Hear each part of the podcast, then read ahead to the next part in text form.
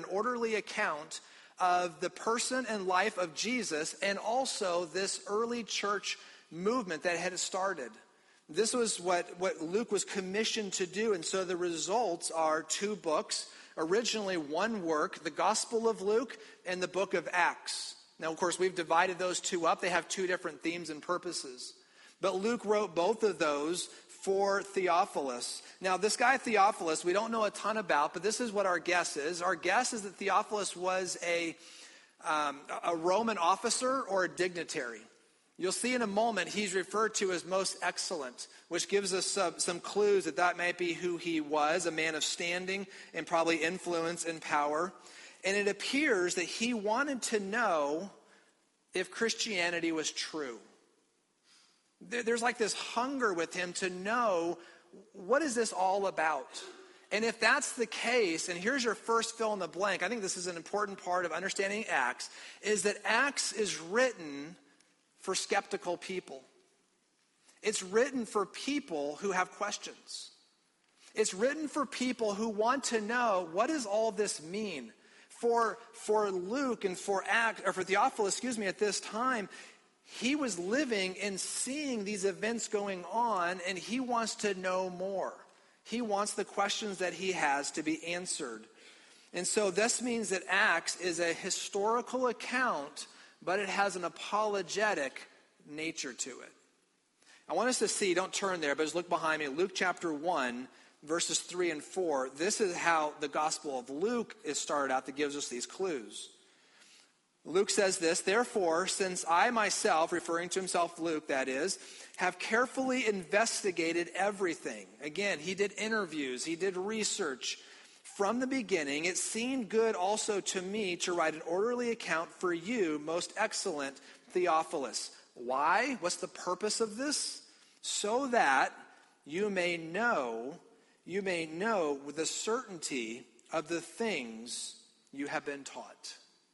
This is the purpose of Acts. This is the purpose of the gospel in Luke.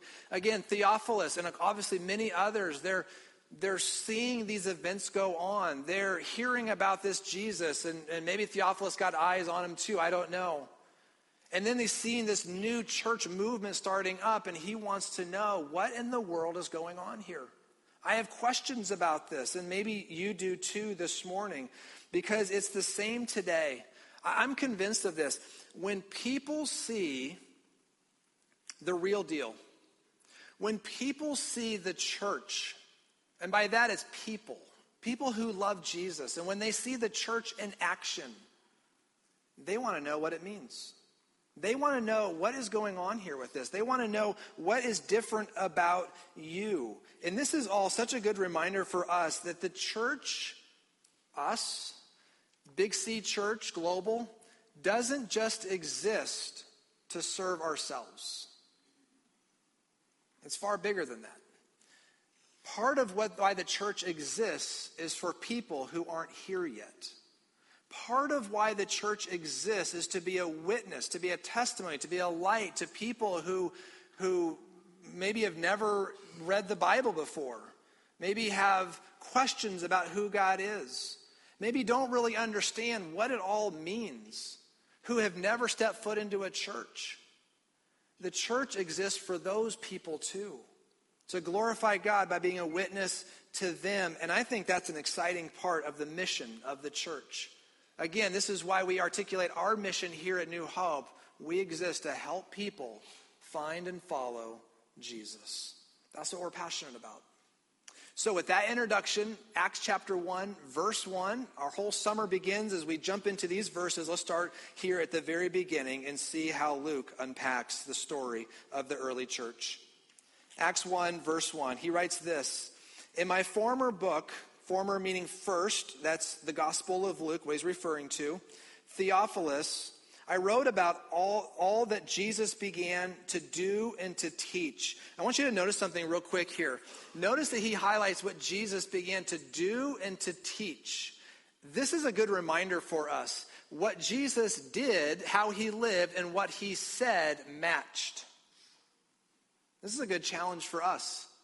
That sometimes our actions don't match what we say we believe. Sometimes those two don't line up, but we see with Christ here that it did. It lined up there in terms of what he said and what he did. It continues on all that Jesus began to do and to teach until the day he was taken up to heaven, after giving instructions or commands through the Holy Spirit to the apostles he had chosen.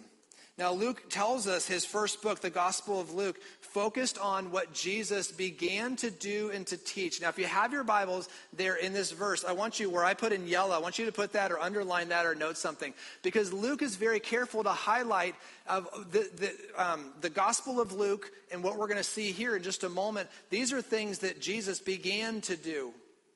This is such a different than every other religious leader who's ever done any work in this area.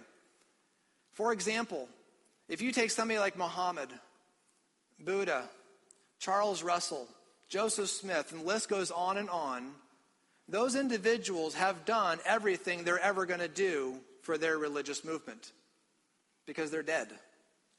They're buried, and time has moved on without them. But notice that with, with Jesus, it's different. Luke says this whole gospel account of his birth, his ministry, his crucifixion, his resurrection, Luke says that's actually what he began to do. Jesus is still alive. Jesus is still moving. Jesus is still on his throne. His kingdom is still forcefully advancing. The gospel's account of his life, his death, and his resurrection, you don't put a period after that and then Jesus is done. Not at all. It is just beginning. It's an account of what he began to do. He is still working, he is still moving. It was only the beginning of his work. Let's continue on in verse 3. He says this that after his suffering, referring to Jesus' death on the cross, he showed himself to these men, and he gave many convincing proofs or evidence that he was alive. And he, speaking of Jesus, appeared to them uh, over a period of 40 days and spoke about the kingdom of God. I'm going to pause here. In this verse, we have Luke referring to this historical uh, account where after his resurrection, Jesus appeared. He appeared alive and in his resurrected body, and he, over the period of 40 days, in these different intervals, Jesus would just show up. And he interacted with people, he talked to people, and people could touch him. He ate with people. And when he was doing that, he was, as we just read here, he was giving the evidence, if you will, that it was really him, that he was alive. Now, I think sometimes when we read this, we have the assumption that when he did this, everyone believed. Because after all, they lived during this time, and so, so they could have been like, um, yeah, you were dead. I was there. Like, I saw it. I heard about it. And now you're not. Like, that's pretty strong proof. There's something here. There's something going on. There's something different about this Jesus in terms of what he said. But that's actually not what happened. Yes, certainly many did believe. But as Jesus would show up in these moments and he would give, as Luke just said, these convincing proofs, it didn't always, it didn't always work out that way. That even though it was literally Jesus resurrected, there was some who still didn't believe. Let me give you one example. You don't have to turn there, but in the Gospel of Matthew, it's the end of his ministry, and Jesus is, is with his disciples, and, and that's more than the 12. There's a crowd there. And he's, he's teaching them, he's giving his last commands to them. And in Matthew 28, verse 17, it makes this interesting statement. It says that when they, um, the followers of Jesus, saw him, they worshiped him, but some doubted. I don't know if you find that interesting or even hard to believe. How is it possible that people doubted? I mean, in that moment that Jesus is literally there. And the reason, one of the primary reasons, is that at this time, nobody, and I mean nobody, not Jews, not Greeks, nobody believed that resurrection was possible. Nobody. And maybe you think to yourself, well, why not? I mean, Lazarus, he was raised, and you had other examples in the Bible of people being raised, but that's different. Because the every other account in history and every other account in the Bible where you see somebody who was dead and then they were brought back to life, that's not resurrection, that's resuscitation. Lazarus came back into his same body. It was still him, it was Lazarus. Jesus resurrected. Totally different. Jesus is in a new body a resurrected body. He's the forerunner. He's the first. He's the first to have this resurrected body. And so, people, when they are here and they're hearing about it and they're seeing this resurrection account of Jesus in a new body, this was such a worldview shift for people at this time. I would even argue it was harder for people at this time to, to buy into the resurrection than it even is for us today because it was so not plausible. It was something that was so foreign to them that could ever even happen. And yet, people, of course, did. They were skeptical, but people did believe. Because here's the bottom line they didn't believe in Jesus and the resurrection because they wanted to. They believed it because the evidence was so overwhelming, it became fact for them. In fact, here's your next fill in the blank on this point here. The first Christians believed because of the evidence. They believe because of the evidence. And this was important because for them, and maybe someday for us, to believe in a resurrected Jesus and all that that entailed, you know what that meant? It meant mockery, probably job loss, persecution, and potentially death. It was more than a feeling. It was fact because of the evidence. And for us, I just want to encourage us with this idea. Don't ever come to Christianity because you think it will fulfill you. It will. But that's not why you come. Come to Christianity because it's true. Because the evidence is so overwhelming in a resurrected Jesus and all that the Bible teaches.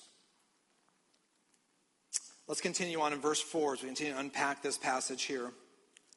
Luke continues. He says, On one occasion, while he, speaking of Jesus, was eating with them, with the disciples, he gave them this command. He said, Do not leave Jerusalem, but wait for the gift my Father promised. This gift is, is the Holy Spirit, which you have heard me speak about. For John baptized with water, but in a few days you will be baptized with the Holy Spirit. I want to just highlight something real quick here. When, when Jesus says these words, it's in the passive voice. What this means is that this is something's about to happen for you disciples, and you're not actually doing any of it. You're receiving it. It's in the passive voice. In other words, the Holy Spirit is coming to you. The Holy Spirit is going to be sent to you and going to come upon you. And we know this happened 10 days later. So he's telling them, he says, I want you to wait. Hang tight. The gift is coming. The Holy Spirit is coming. You will be baptized with the Holy Spirit. Verse 6, he says, So, so when they met together, they asked him, Lord, are you at, at this time, when he's referring to the, when the Holy Spirit comes, are you at this time going to restore the kingdom to Israel? And he said to them, It is not for you to know the times or dates the Father set by his own authority. Now, sometimes the disciples get hammered for this question. They're asking a political question. If you remember in the ministry of Jesus, all along, the disciples would be oftentimes asking, Hey, is this the time when you're going to like take the throne? Is this the time when you're going to get Caesar out of there? Is this the time like all the taxing that they do? Can you do some political reforming here and make our lives easier? Jesus, when are you going to do this? And so they ask Jesus really the same question now. Jesus, when are you going to set up your kingdom? And when are you going to get rid of Rome? What's interesting is what their question is indicating is they long for freedom, but they're much more interested in being set free from Caesar than from sin. And so they ask this question, and Jesus gives this interesting answer. He's going to say, as we'll read here in just a moment, I'm going to do something far bigger. The Holy Spirit's coming, and then I have a job for you to do. Let's close our last verse, that is, with verse 8. Here's our job. Jesus says, But you will receive power. That word power is the word that we use today for dynamite, dunamis.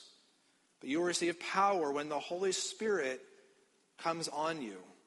Now, what's the power for? It's not for us, not for us to be superheroes, not for us to any, any of that. here's what it is.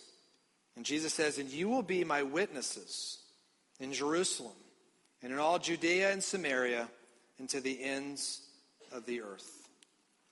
I want us to know a few, notice a few things here as you see your next fill in the blank. Jesus is giving in this verse a call to action for you and for me. It's a call to action, in this case, to, to be a witness. It's the, it's the job of the Holy Spirit. The Holy Spirit's primary job is to point people to Jesus.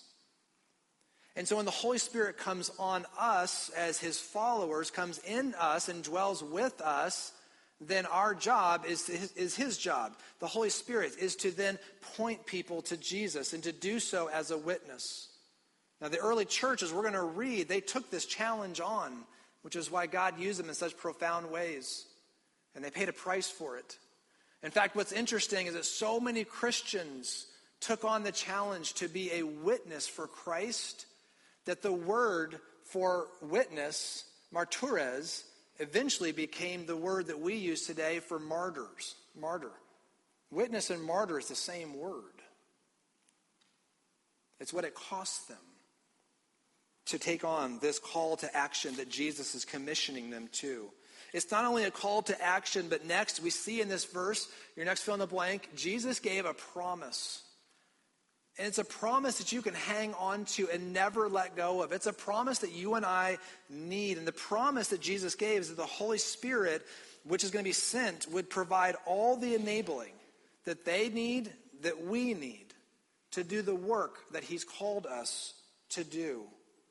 It's the exact same today. You don't have to do this in your own strength. And frankly, you and I can't do this in our own strength. But the Holy Spirit gives us what we need. I just want us to take this in for a moment. The God of the universe picks you to be his witness to show and to tell about Him. There's no plan B. And, and, if nothing else, this idea that I hope you feel a little bit of weight with that, this idea that God chooses you and calls you, invites you, commissions you, us to be witnesses, th- this idea um, that, that that is the case, what it does is it should communicate to you incredible value and purpose. You're not just here to take up space. You're not just here for no reason. You're not an accident. You're not just here to just bumble our way through lives, figure out what to do, and then someday we die. You have immense purpose. God has selected for you the exact place, time, and history family, giftings, physical attributes, and more than that. He, he's selected all of that so that you and I can bring him glory and be a witness for him right where he's placed you. You have immense purpose. I want to close this morning with three challenges to this end. Three, three, three ways that I think you and I just questions, things to think about, and how to live this out in greater measure. Here's your first one and your next fill in the blank. And it's this idea I am a witness for Jesus. I want you to take this in for a moment. Here's the truth. If you know, love, and follow Jesus, you are a witness for Jesus. The question is not, am I? The question is, what kind of witness am I? Some of us listening this morning, and I'm, I don't know, but, but it is possible, some of us are not very good witnesses. As in, what people see when they look at our lives doesn't really match up to anything that's here or even what's on God's heart. And that can cause damage. Maybe you know or met somebody who they, they don't want to consider that there is a God who loves them, a Jesus that died for them. And the reason they say that is because they point to an example of a person who maybe wasn't the best witness. Of course, the opposite's the case. You can be a good witness, an effective witness. And that's obviously what the challenge is. So I want to ask this evaluation question for each of us. What kind of witness are you for Jesus? Do some soul searching with that. And let me remind all of us that lifestyle trumps what you say you believe. And let me say it in, another way. How you live is far more important in terms of being a witness than what you say. Remember Jesus? His words and his actions matched. But he's Jesus. But he's our example. That we should strive to do the same thing. It isn't just that, oh, I say I'm a Christian, but I don't really live any different. Or I'm going to tell people about what they should believe, but when they look at my life, I hope they don't, they see something very different. That will kill your witness. That will, that will make it um, even destructive. So, number one, I am a witness. I want to really challenge all of us. How are you doing in this area? What kind of a witness are you? Here's number two.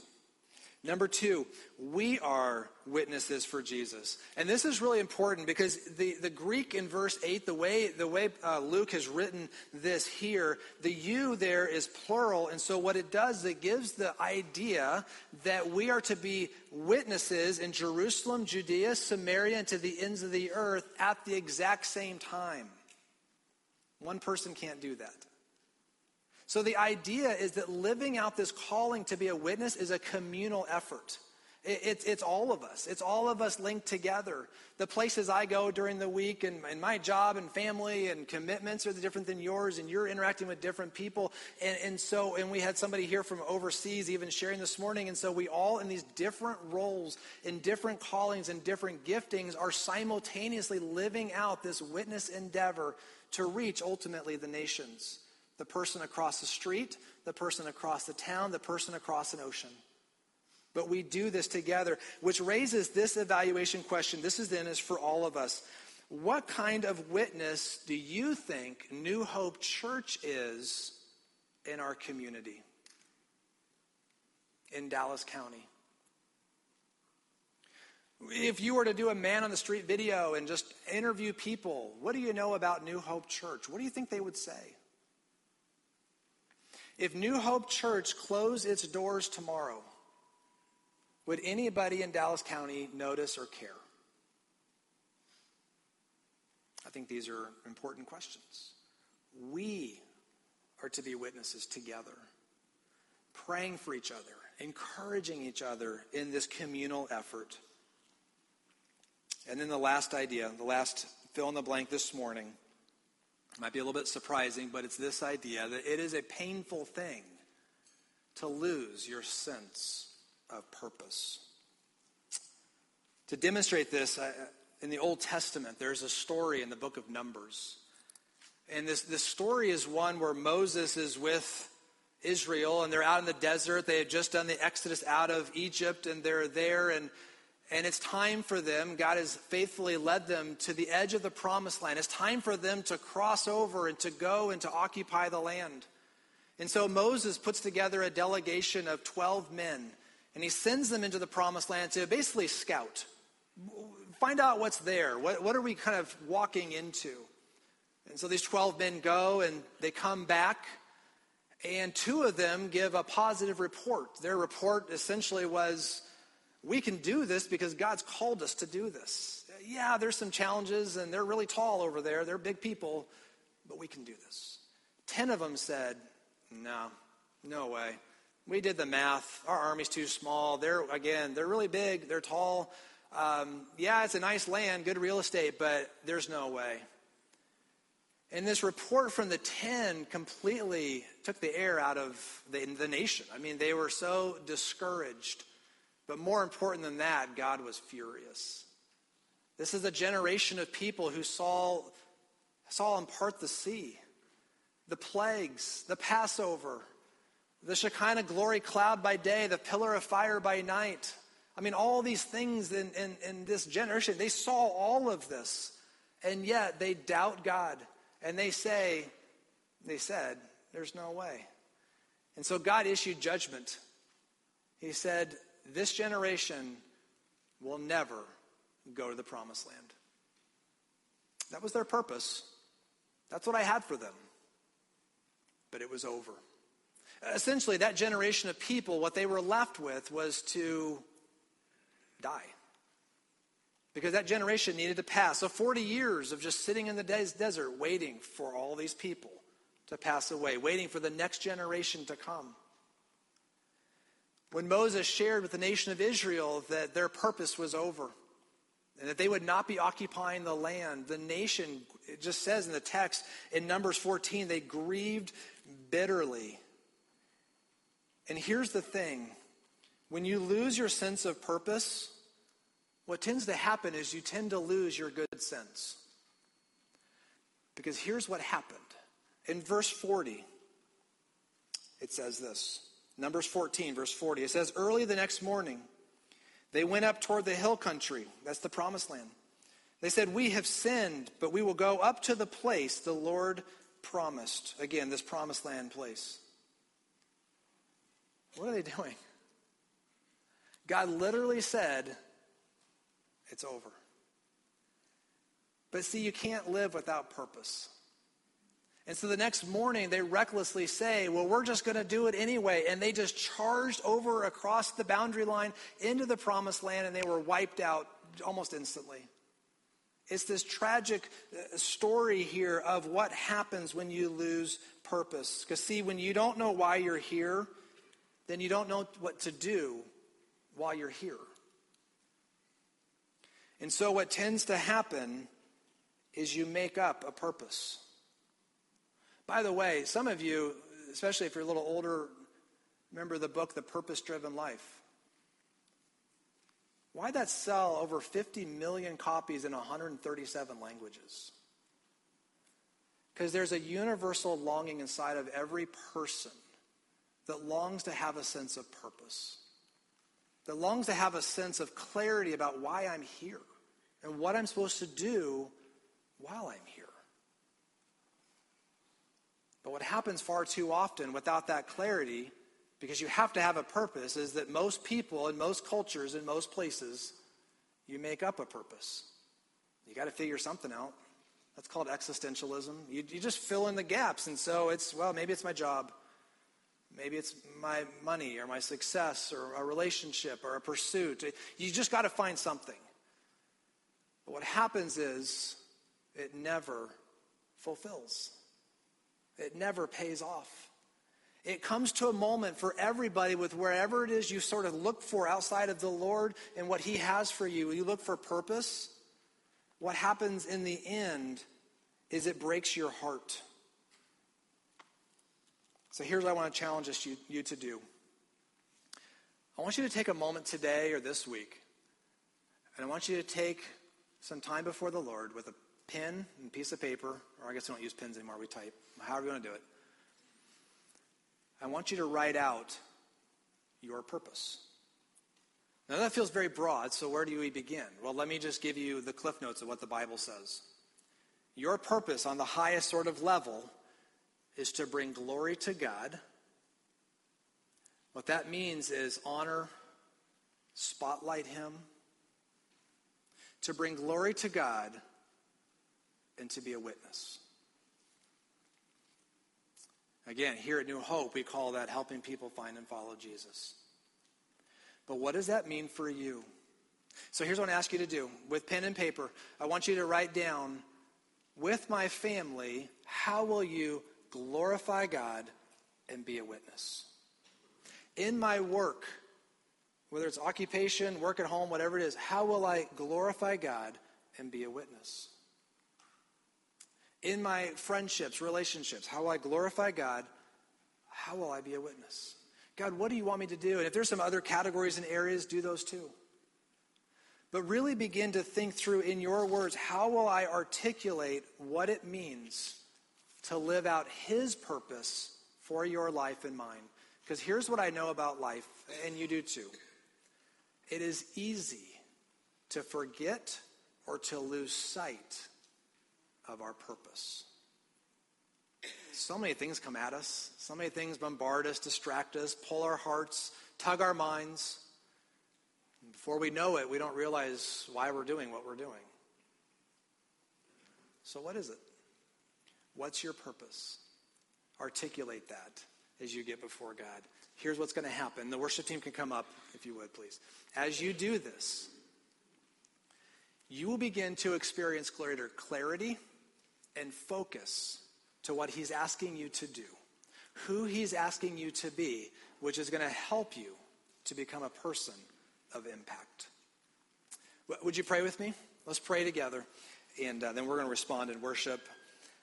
Father, this morning we thank you for all those watching online and, and here on the campus. We thank you for how you're working and moving in our hearts and lives. And we thank you that you have endowed us with purpose, that we don't have to scramble and wonder why we're here and what you've called us to be about. And so I pray for each of us that you would help us to have clarity around our purpose in the different areas of our lives and then to live that out. Father, I thank you too that we don't do any of this on our own uh, strength or smarts, but rather we trust in and we rely in the gift that Jesus promised to those first Christians waiting in Jerusalem. It's the same Holy Spirit that is moving today, that is in people today, that is pointing people to Christ today. So, Father, help us to be about your purpose and not our own, to be about your kingdom and not building our own.